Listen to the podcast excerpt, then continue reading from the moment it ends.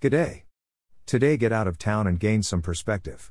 One of the most important things I advise parents and partners and business people is to get out of town and go back to nature. To get out of town, get away from the mobile phone, get away from the laptop, get out of town. That doesn't mean you have to camp in a rural tent and and live with mosquitoes and flies. You can get out of town and go for a little walk for a day in in in the mountains or the hills. You can get out of town and go for a bike ride. Each Sunday, my partner and I jumped on our gravel bikes, throw them on the car, drive to a country air and go for a ride for a couple of hours in the rural area. We do it because riding around the city, things are different.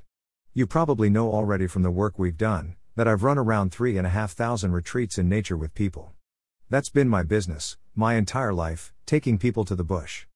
What do I find well in the simplest possible way to say it? People are different, very, very different when they get out of town. And that's because their perspective is different.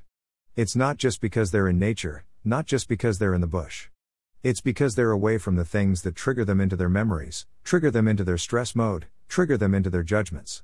So, getting out of town and gaining some perspective is really important for you as a leader and as a person involved in business management and, and, and a person involved in family management, but it's even more important for your kids. Now, let me just tell you a story. When I was a young delinquent, I was 12 or 13. I thought my father really didn't know how bad I was as a delinquent, but I think he might have. So dad bought a block of land and a place in Melbourne, out of Melbourne called Non Bulk. This property was overgrown with blackberries. It had been farmed. I think a couple of acres of it had been farmed. We had about 15 acres and my dad decided to clear the land. Now there was no real purpose in clearing the land because the land wasn't used for anything needed clearing, but it was dad's mission. Every Sunday. I had no choice. I had to jump in the car with, with a hacksaw. Sometimes we even used a chain, so, but mostly it was a hands off that needed one person on. He tended to soar and we chop wood. And one of the things we built very cleverly on my father's part, I must say was a, a track around which we could drive quite safely. And I, at the age of 12 learnt to drive a car and was driving solo around this bush block in the car. And so I developed sort of an incentive and a way to be there and, and, and to work hard. So we really did slave and chop the wooden end, and felled trees and burnt blackberries and did all sorts of stuff after which I was allowed to have a driver of the car around our self-made wasn't a racing track, but self-made path. And so I think that saved my bacon to be truthful. I was heading down a very delinquent and very violent path. I was involved in gangs and street fights. I was involved in theft from shops at night, late night robberies, never assault, but certainly break and enter at a major level. And at 12 or 13, this stuff can become quite a pathway to of no return.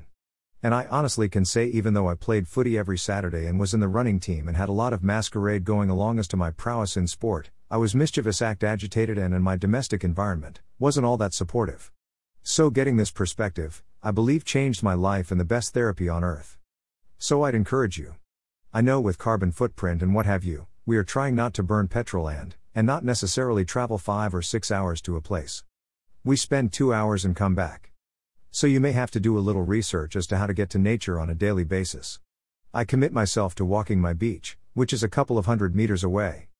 I'm sure there's a park or a garden or something nearby you where you can just actually go to walk and change your perspective. This is Chris. Have a great day. Bye for now.